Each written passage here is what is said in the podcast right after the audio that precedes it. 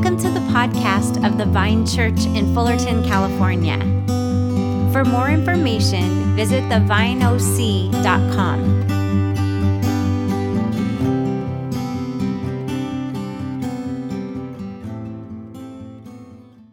You know, if you've read through the Gospel of Mark, especially at the beginning, you just have to marvel at the at the sequence of events.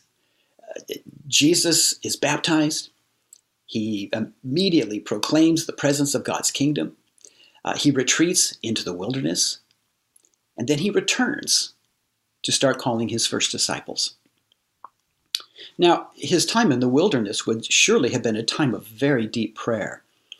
And so he, he comes back to town after an extended time of prayer, and right away he starts calling these young men to follow him. And they do. So were they an answer to prayer? It would seem so. But think about that for just a minute. The next time you struggle with God not answering your prayers the way you want Him to, just think about how God answered Jesus. James, John, Nathaniel, Philip? Oh, sure, no problem.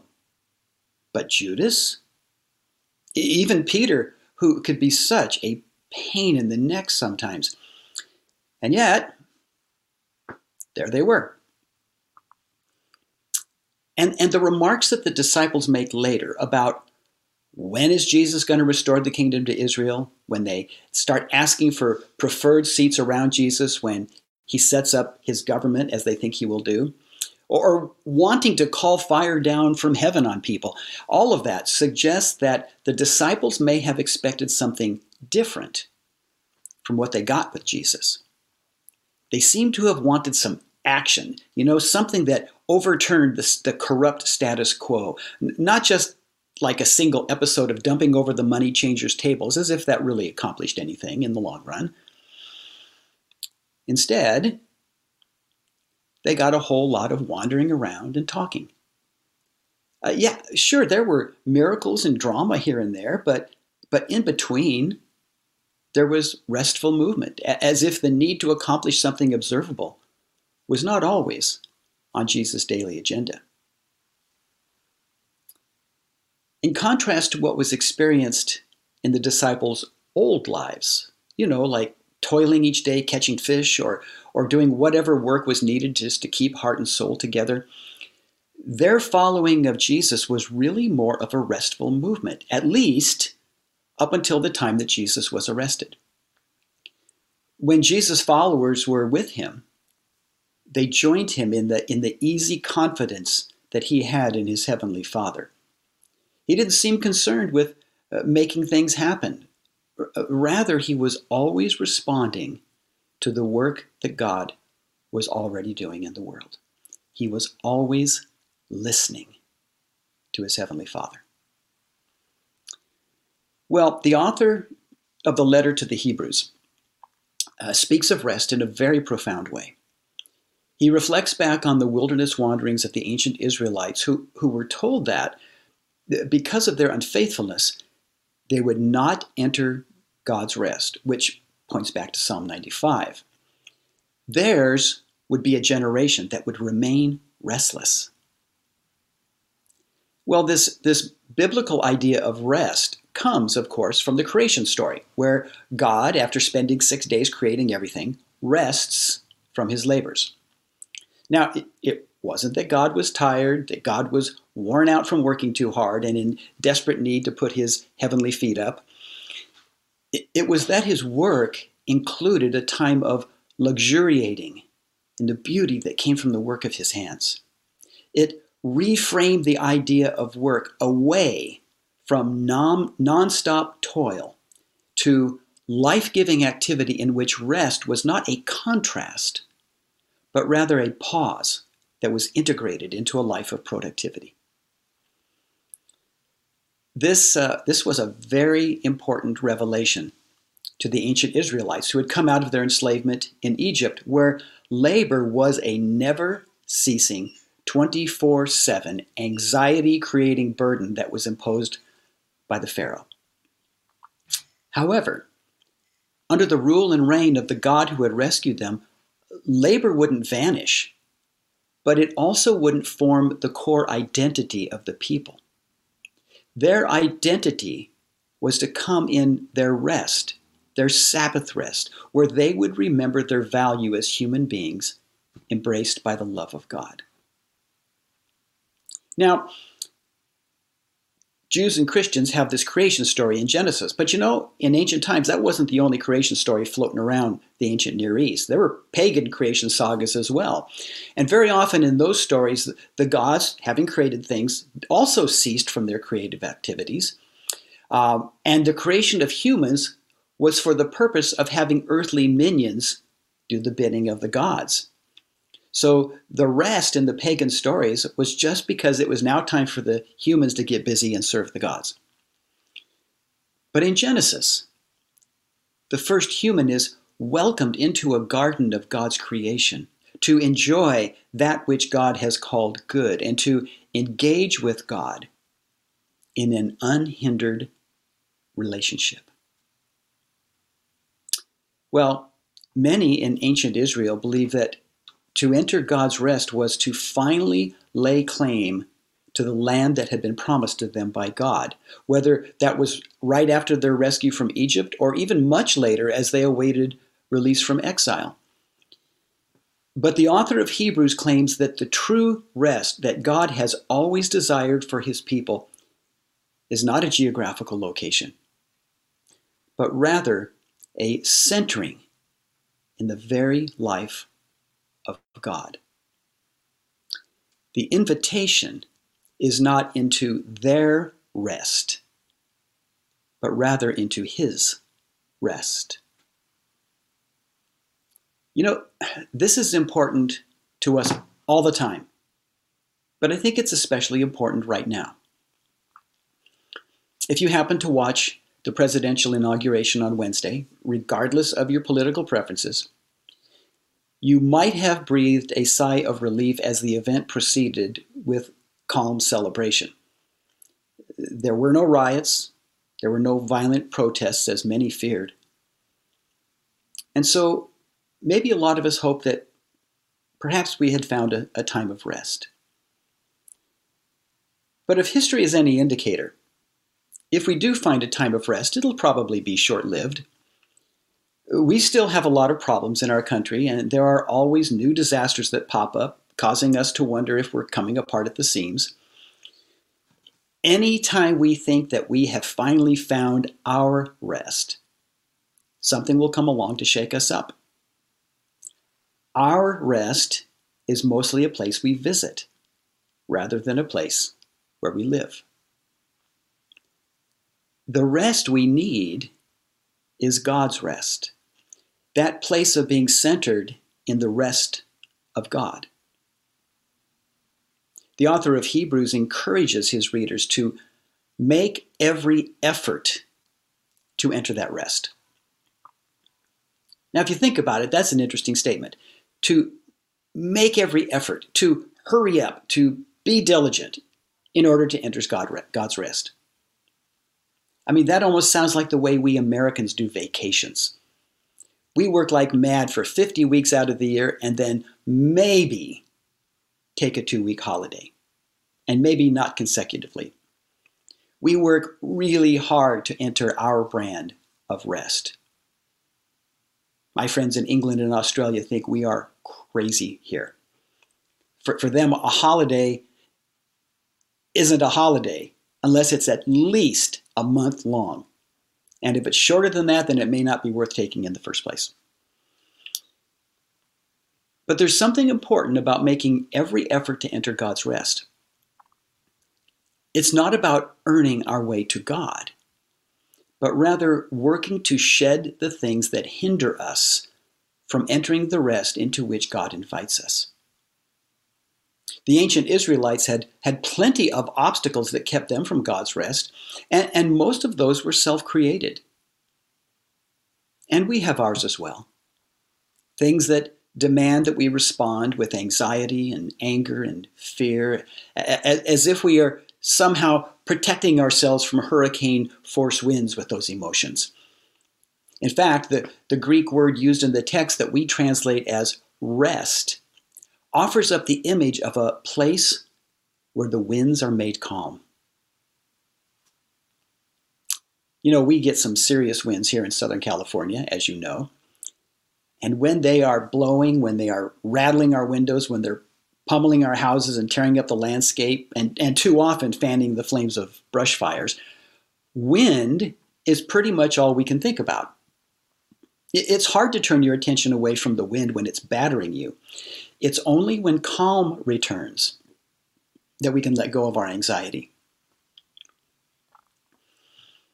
Perhaps the purpose of this effort that Hebrews speaks of is to push aside the life draining things that demand our allegiance and our energy and our devotion so that we can enter the place of rest that is God's. As the author of Hebrews will tell us later, we need to lay aside every weight and the sin that clings so closely. Some of you probably know that the, the Greek word that's often used for sin in the New, in the New Testament is a word that suggests uh, missing the mark, like an arrow shot at a target that just doesn't hit the bullseye and goes off into the bushes. Or, or, or straying off the right path and going off into dangerous, uncharted territory. Uh, the word can refer to individuals, but also to groups of people. Sin in the Bible is seen as episodic, but also as systemic. In other words, it can be something that happens in the moment or something that infects a body of people like a virus. Usually, the things that have historically caused the people of God to wander off the path that God has intended are things that make promises they can't keep. Idol worship was a big problem in ancient Israel as the people continuously turned away from their God and focused on idols that they had believed were, were better at certain things, like producing more fruitful crops or seeing to it that lots of babies were born, you know, fertility stuff. And we have our own versions of those idols, like our forebears of the faith. And like them, we are called to lay them aside, to expend effort to release ourselves from all hindrances, and to enter into the rest that God desires for us a rest that is centered in Him. You know, it's interesting how often people think that it takes just a whole lot of work to connect with God, as though God has set up a kind of obstacle course that's almost impassable except for the most disciplined among us. But the effort we're to expend is really about pushing away the things that, that keep us from entering God's rest. God's invitation is open to us. It's not a kind of bait and switch that makes him impossible to reach. And one of the most common obstacles we face is that thing called hardness of heart. Now, I talked about this a bit last week, but the author of Hebrews brings it up again and so we should probably revisit it. He says that there is a particularly significant time at which we should not harden our hearts, as if there's ever a good time to do that. And he says that that, that time is if we hear God's voice. We should not harden our hearts if we hear God's voice, which is another reference to Psalm 95. And when you look back at the language of the psalm itself, it reads more like, like a plea. It reads, Oh, that today you would listen to his voice. It's as though the psalmist is saying, You didn't listen in the past, but please listen now.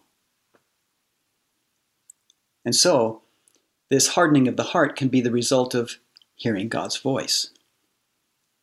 The hardening of the heart can be the result of listening to God's voice. Think about that one for just a minute.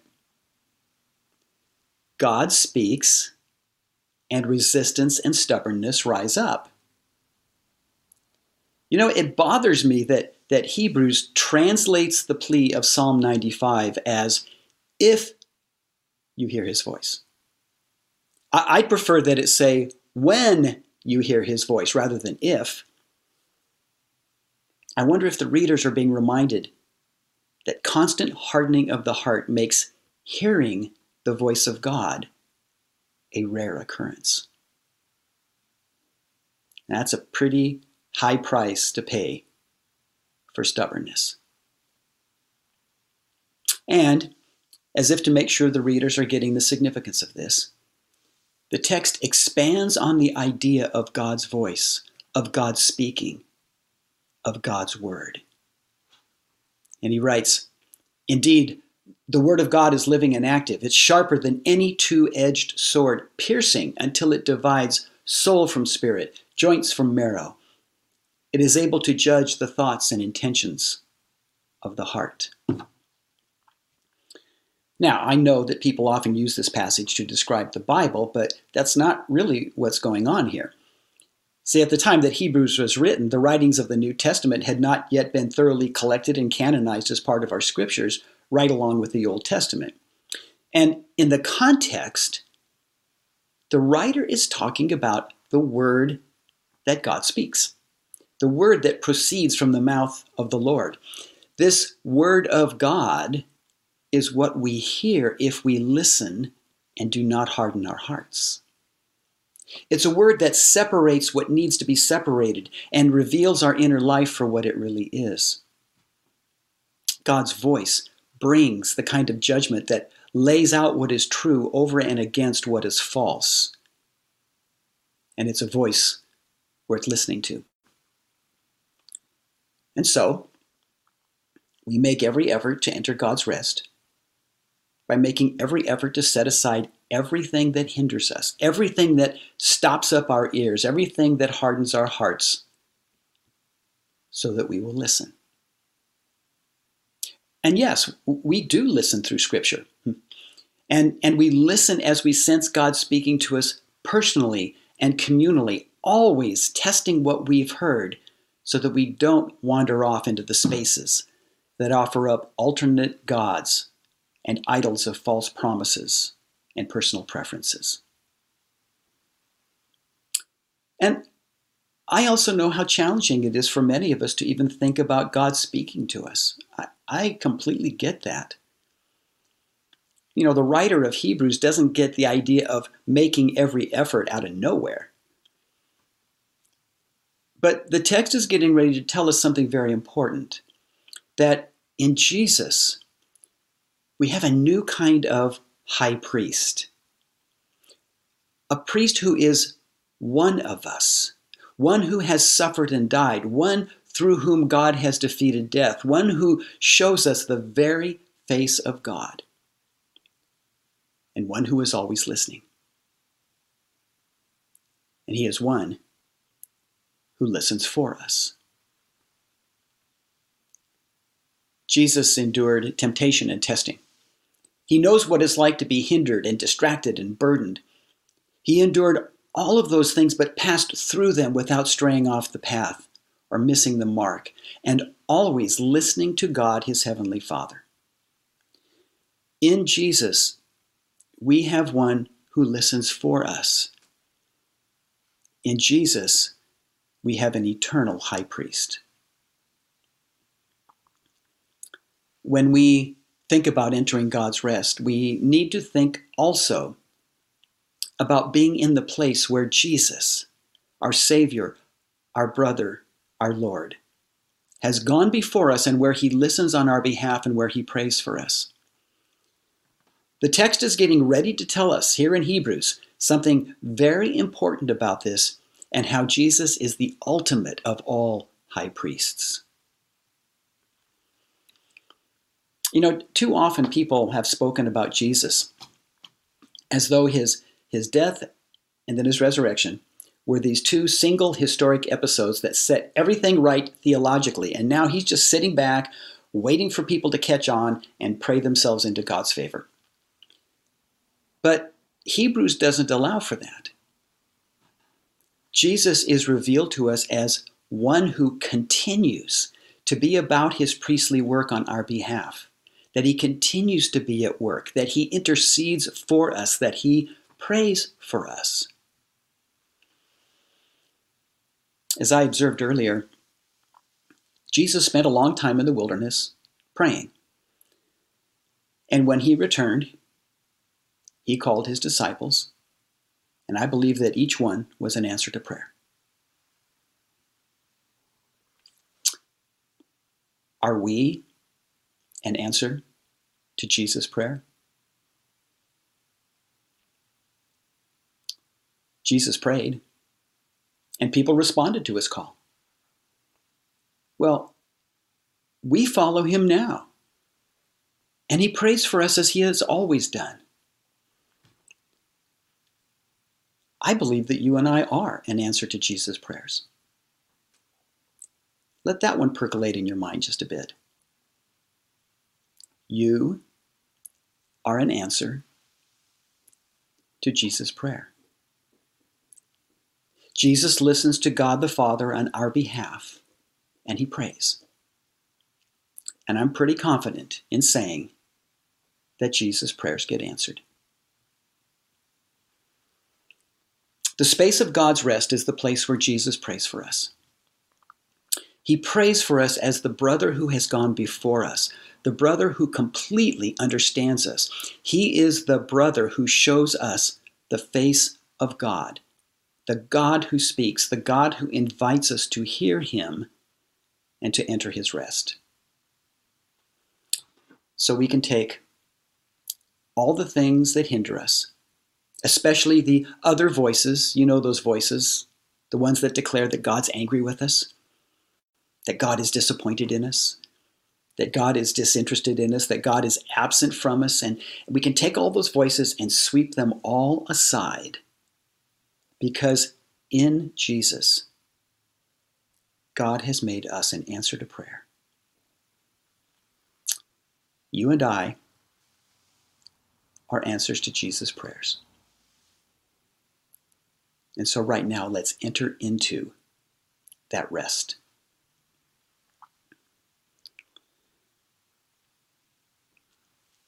And as we do each week, we have a time of truth telling, which we call confession. And you know, uh, we all have these other voices in our lives. We all have these hindrances. We all have these things that need to be laid aside. And we do not seek to deny those things. We do not seek to act as if they're not really there. Instead, we want to be truth tellers. We want to speak them out because in doing so, there's liberation and there's freedom and there is forgiveness. And so let's join today in this prayer of confession.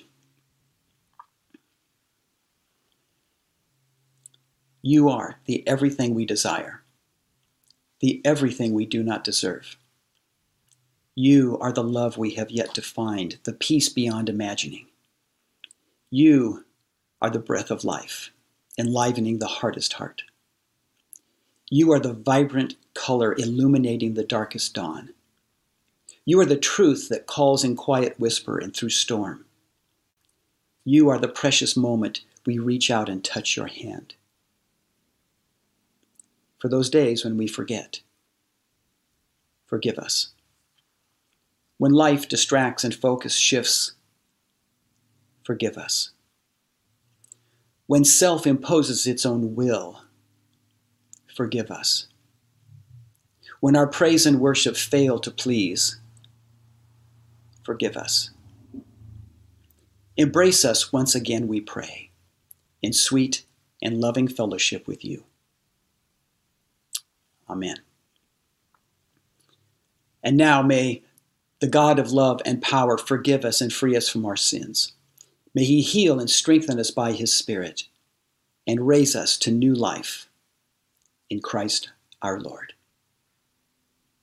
Amen.